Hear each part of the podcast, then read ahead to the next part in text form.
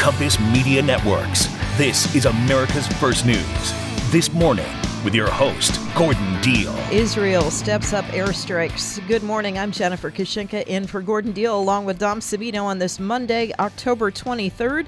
Here's what we have for you this hour. Israel hit the West Bank with a rare airstrike, striking a mosque compound that it says was being used by militants to plan attacks. President Biden spoke with his counterparts in the UK, Canada, France, Germany, and Italy to discuss the war in the Gaza Strip. Police say there's no evidence of a hate crime in the murder of a Detroit synagogue president. And with Donald Trump out in front, pressure is mounting for some lower tier Republican presidential candidates to drop out. The five who are below 4% are Mike Pence, uh, Chris Christie, Doug Burgum, uh, Tim Scott, and Asa Hutchinson. And now all of those guys are uh, placing them in danger of not even making that uh, that debate stage in Miami. Haisten Willis of the Washington Examiner will be here in about 10 minutes with that story. Israel ramped up its bombing of targets on three fronts, including a rare airstrike in the West Bank as humanitarian aid trickles into the Gaza Strip. More from this morning's Mike Gavin. The Israeli military struck a mosque compound in the West Bank city of Jenin that it said was being used by militants to plan attacks. It also struck a target in southern Lebanon where it said militants were attempting to launch anti tank missiles at the Israeli side of the border. International efforts remain underway to free hostages in Gaza and prevent the fight from escalating into a regional conflict. President Biden held talks Sunday with leaders from Israel, the UK, France, and other countries as Israel weighs the consequences of any ground invasion of Gaza. The raid in Gaza, in which one Israeli soldier was killed and three others were wounded, was aimed at preparing for a ground operation and to gather information about hostages that Hamas took during its attacks on October 7th. Jen.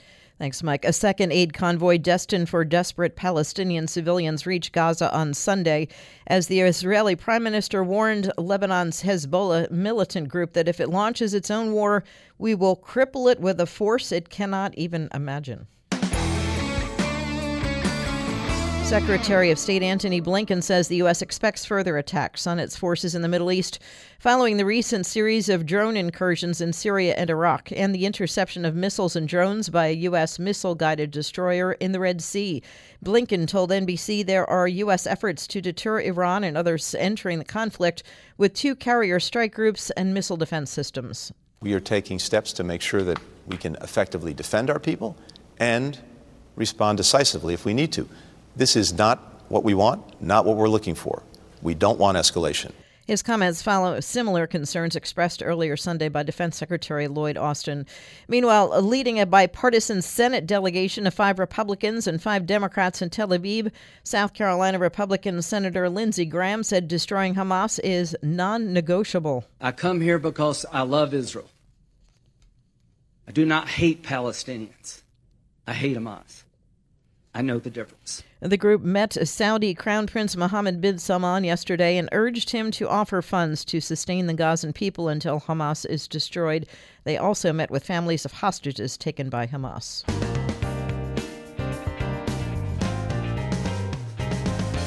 A funeral was held on Sunday for the president of a Detroit synagogue who was killed over the weekend as police search for a motive. Samantha Woll, an advisor to Democratic politicians and president of Isaac Agree Downtown Synagogue, was found stabbed to death outside her home in the Lafayette Park neighborhood of Detroit on Saturday. Her sister, Monica Woll Rosen, spoke at the service. Dear Sam, how is this your funeral? I do not understand. I can't ima- imagine life without you. I've never had a life without you. You were my life. Detroit Police Chief James White said no evidence has surfaced suggesting the crime was motivated by anti Semitism. Police are working with the FBI but did not say whether a suspect had been identified.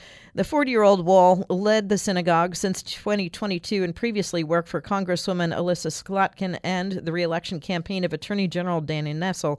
Nessel described Woll's boundless energy. She only ever wanted to be of assistance to others, and she never asked for help in return. Nessel remembered Woll as being driven by her sincere love of her community, state, and country. Aging is a journey that can gather some unwanted passengers, namely those senescent or zombie cells. Hi, it's Gordon Deal. And I used to feel that sluggish middle age mood, those aches after workouts. I could practically feel those old cells just taking up space, bogging me down. Then I found Qualia Senolytic. Think of it as giving your body a little spring cleaning, pruning away the worn out cells and letting the lively ones shine. And you only take it two days a month crafted with vegan, gluten free, non GMO ingredients. Plus, with a 100 day money back guarantee, you've got a risk free journey to rejuvenation. Resist aging at the cellular level. Try Qualia Senolytic. Go to neurohacker.com slash Gordon for up to $100 off and use code Gordon at checkout for an additional 15% off. That's neurohacker.com slash Gordon for an extra 15% off. Thanks to Neurohacker for sponsoring today's show. Neurohacker.com slash Gordon. Jennifer Kushinka in for Gordon Deal. Be sure to follow us on social media, including on Instagram. We're at This Morning with Gordon Deal. Not much has changed for months in the Republican presidential primary race, meaning pressure is building on some lower tier candidates to either make a big jump or get out. We get more from Haisten Willis, White House reporter at the Washington Examiner. Haisten, where's this pressure coming from? Well, it's uh, coming from donors, basically. No one's voting yet, of course, until January, uh, but you can see some of this popping up with donors. They're looking at where they're going to spend their money, and if a candidate is not catching on, they're going to be reluctant to uh, start spending. Are some of the candidates running out of money? Yeah, I mean, running out of money maybe now, but certainly some are having having less. The big thing that kind of spurred my story was Tim Scott's uh, super PAC announced it had scheduled a forty million dollar ad buy, I think mostly in Iowa, and it said it was going to back out of that. They're not going to do it, and they said specifically the reason was that basically uh, Trump is uh, dominating the race. It says we are we aren't going to waste our money when the electorate isn't focused already for a Trump alternative. They're saying they're going to reroute some of that money to fund uh, like door knocking and other grassroots campaigning, but it's not really clear exactly what that's going to look like or what that means. But they're definitely not spending the forty million dollars uh, on advertisements for Tim Scott. Is that a surprise to you? No, not necessarily, because Scott uh, is only polling at about 2%. Now, to make the debate stage for the next debate, that's going to be November 8th in Miami, you have to be polling at at least 4%. And you can use different polls, you can use different state level polls. You may be able to do that, but his national polling is at 2%, uh, placing him in danger of not even making that uh, that debate stage in Miami, there's five different candidates who are all polling at below four percent right now. All of those guys are in danger of missing that debate, and uh, they would certainly be in a ton of trouble if they can't even get on the debate stage. Talk a little bit more about those uh, people at the bottom. Are they trying to knock each other out while staying in? Hmm, yeah, I mean, I'm sure. I'm sure all of them would love if the other ones uh, dropped out, but I don't think that's necessarily how it's going to work. But yeah, the five who are below four percent are Mike Pence, uh, Chris Christie, Doug Burgum, uh, Tim Scott, and Asa Hutchinson. And no one has dropped out yet. I contacted some of them. No one said they're going to drop out. They said they're gonna they're gonna make the campaign. Uh, the, excuse me, they're gonna make the debate stage, and they're going to keep fighting. So it looks like all of them are going to stay in, at least for the moment. Uh, but certainly, uh, at some point, something's going to have to give. We're speaking with Haisten Willis, a White House reporter at the Washington Examiner. Haisten, if the debate were held tomorrow, who would make the stage? So again, you can use a different combination of, uh, of polls. I'm not going to predict who can make it because it's, it's uh, it can be a little bit uh, murky and mysterious even to me how exactly this works. But uh, the ones who are clearly polling at above four percent are obviously Trump. He's close to sixty percent.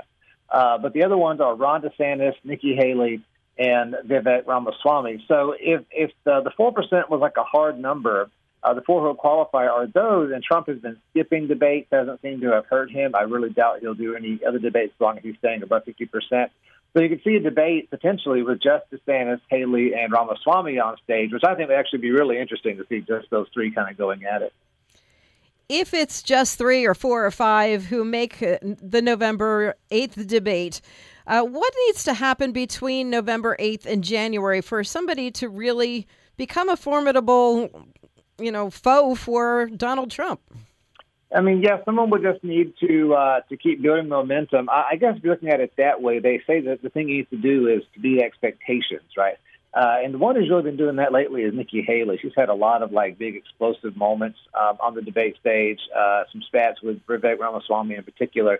Um, her number, she's still below Ron DeSantis, But if you look at her trajectory, she has like doubled her support just since what she had in August. Uh, DeSantis is still above her, but is dropping down. So he's not meeting expectations that she is. So she could be someone you could see um, start to become that uh, top non uh, non Trump um, non Trump candidate. And there seems to be a, a you know consensus that somebody needs to emerge to be that top non Trump person. But you know, deciding who who that is is easier said than done. Has she helped herself because of the way she's performed in the debate so far? I mean, yeah, exactly. That that's that's what I was saying, right? I mean, if you look at her numbers, they they've gone up over each of the two debates. Um, she's she's kind of a almost a throwback, kind of a George Bush style uh, candidate. But she has a lot of foreign policy, uh, chops foreign policy experience. Uh, she stands out for that. You know, she's a she's a woman. She's a woman of color, so there's there's some of that uh, that plays into the race as well. Um, so she has a lot of things that are, that are kind of going for her. Though again, she's still only polling at about eight percent right now. Thanks, Haisten. That's Haisten Willis, White House reporter at the Washington Examiner. It's 20 minutes past the hour. Here's Dom Savino.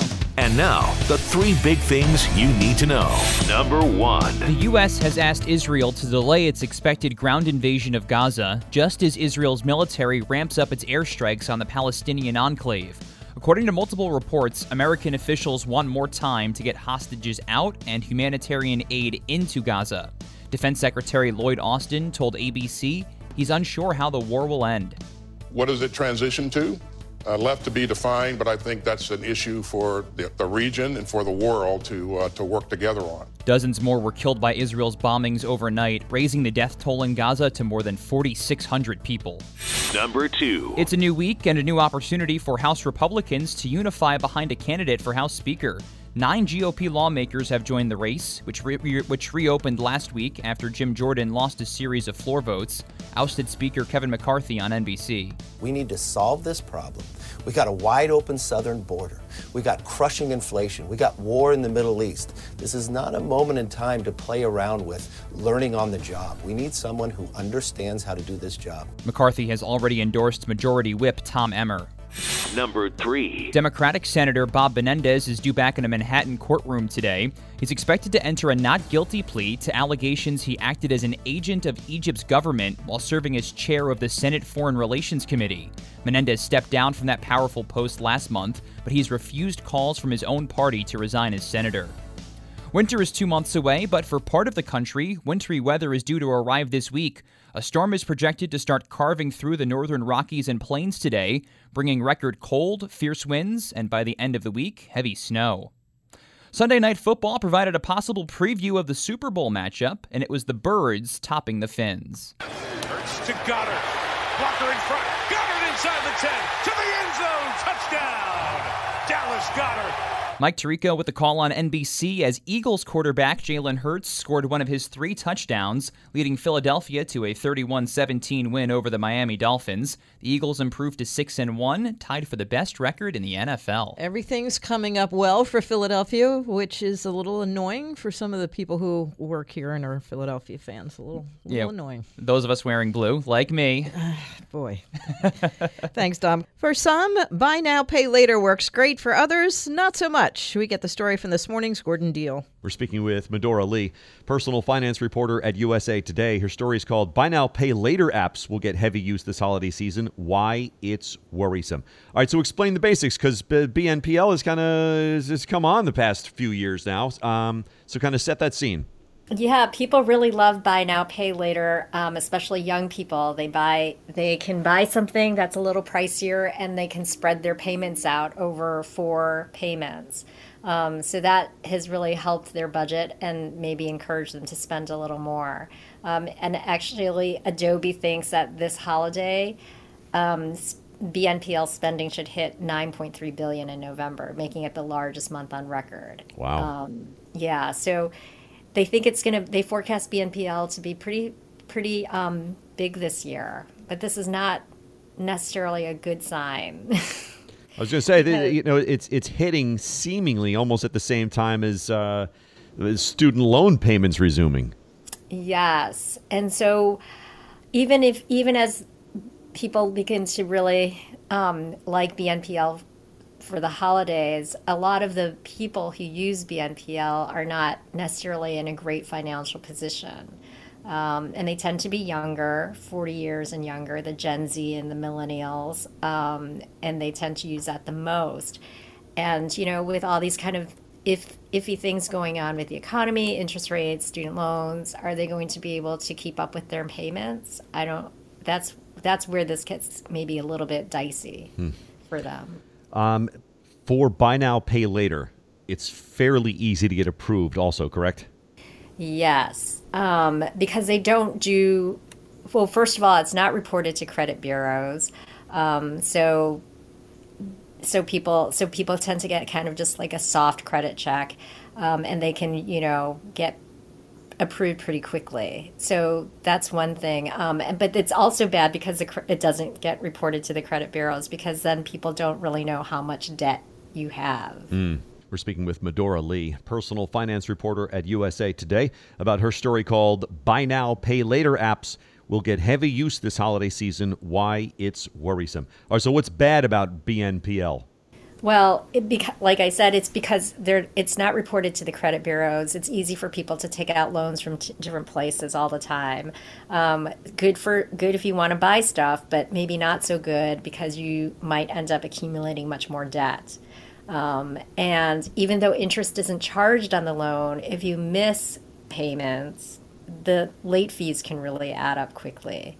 So those are some um, pretty big things. And then also when you use BNPL, you instead of like say a credit card um, you lose some of your consumer protections if something is a scam or is defective or something um, or even just needs to be returned. It gets it can be kind of difficult. You you mentioned that buy now pay later tends to be for younger people. Does that necessarily mean kind of on the lower range of the income spectrum too? No not necessarily surprisingly. Um, there are also people who are considered fairly wealthy who have good incomes who use it. Um, and so, but like I said, you know, even though they are tend to be um, earning more, some of them earn more. They just are hungry for to spend, and they're always looking for more credit. so it's not necessarily a good thing. That's Medora Lee of USA Today with this morning's Gordon Deal. It's coming up on 30 minutes past the hour on This Morning, America's First News. Did you know traditional bed sheets harbor as much bacteria as a toilet seat? The germs in your sheets can cause acne, allergies, stuffy noses, and other gross ailments. Fears, though, that you can put to bed with Miracle Made bed sheets. Miracle Made uses silver infused fabrics inspired by NASA that are thermoregulating to keep you at a perfect temperature all night. Miracle Made is self cleaning, self cooling, luxurious, eco friendly bedding designed to protect your skin for more restorative rest. My wife and I love them. Now, my listeners can have a clean night's sleep while saving over 40% and sleep cool all summer and warm all winter. The website, trymiracle.com slash Gordon. Claim your free three-piece towel set and save over 40% at checkout. Miracle Made products are backed with a 30-day money-back guarantee. Again, the website, trymiracle.com slash Gordon.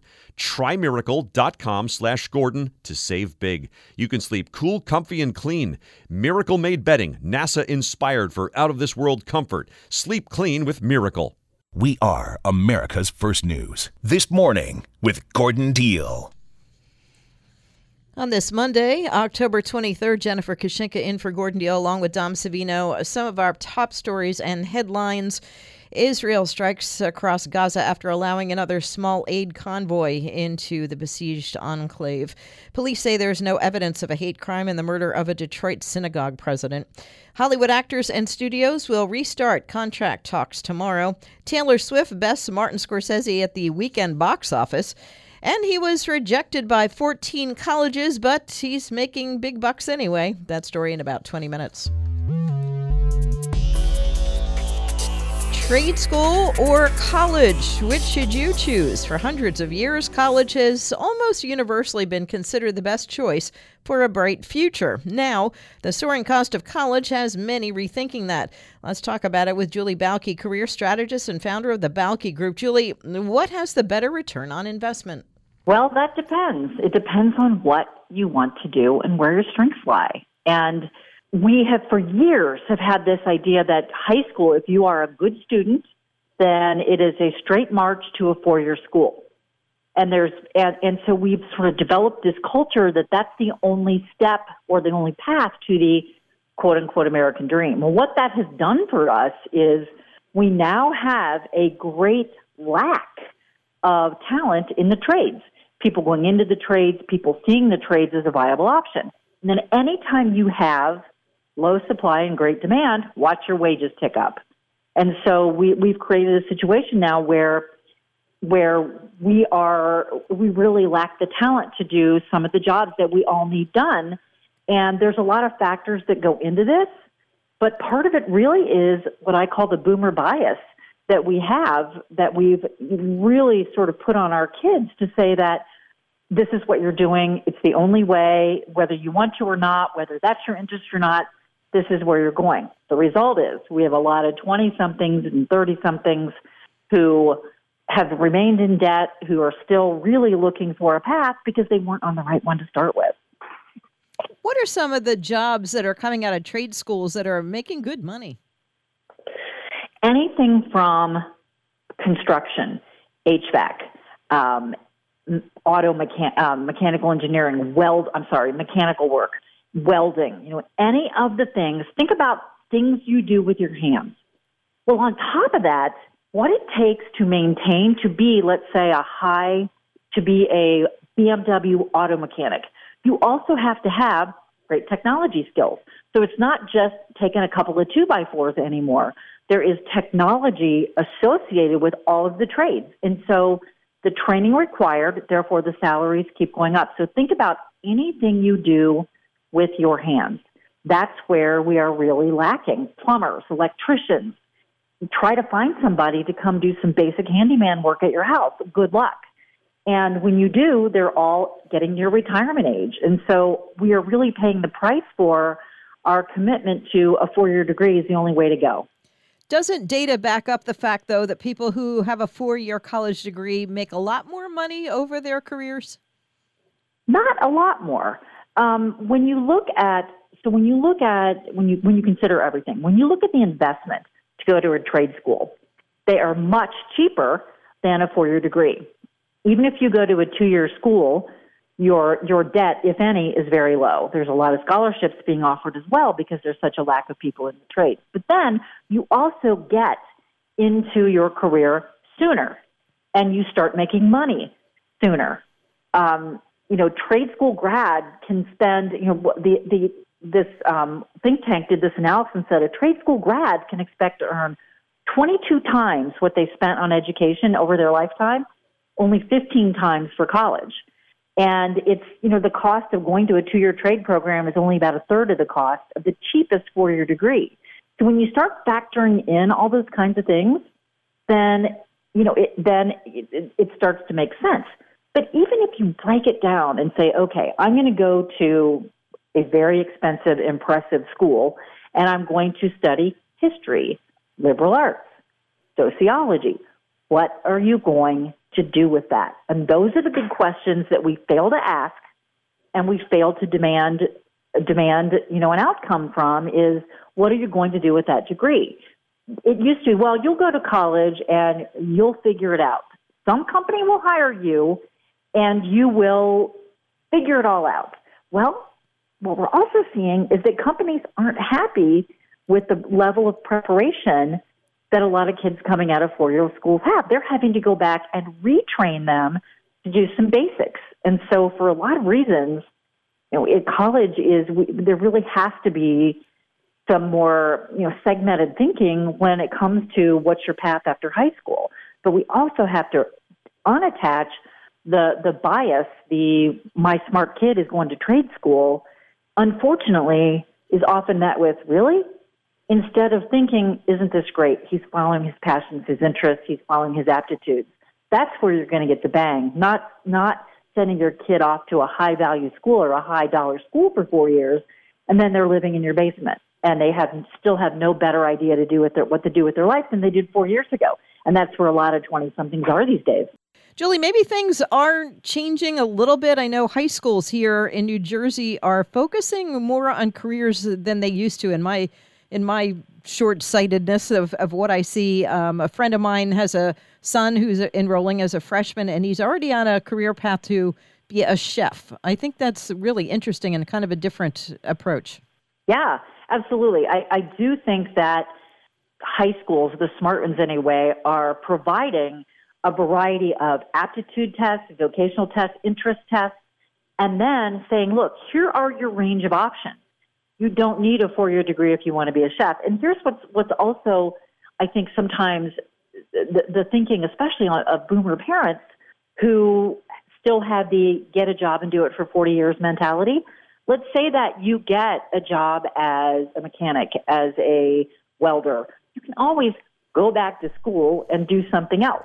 Thanks, Julie. Julie Bauke, career strategist and founder of the Bauke Group. It's time now for the mic drop with this morning's Mike Gavin. Good morning. Well, we spent years railing on dumb criminals, laughing at how their plans are often foiled by stupidity. So, in fairness, we need to give credit to the crooks who at least started off with a good plan, even if it didn't work out in the end. For this, we take you to Poland, where an alleged thief eluded detection by security by posing as a mannequin in the front of a store window. The 22 year old was later seen on surveillance video holding a bag in his hand and standing motionless and he stayed that way all the way until the mall closed, at which time he broke from his stance and robbed a jewelry store. Authorities said the thief came back for round two on another occasion, and that time got hungry, eating his fill at one of the food stations before stealing a new outfit and then eating some more on his way out.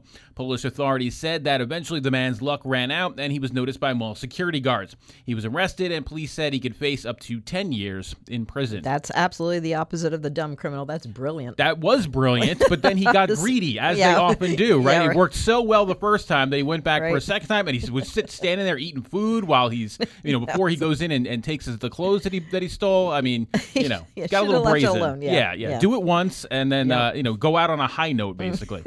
and if you're a professional athlete you'd think that striking up a high profile romance with one of the most famous people on the planet would be a huge distraction that could take away from your play. In the case of Travis Kelce, it seems to be the opposite. As Taylor Swift continues to show up to Kansas City Chiefs games and cheer on Kelce, his output on the field is only going up, and Chiefs fans, fantasy football players, and even the CBS TV crew is noticing.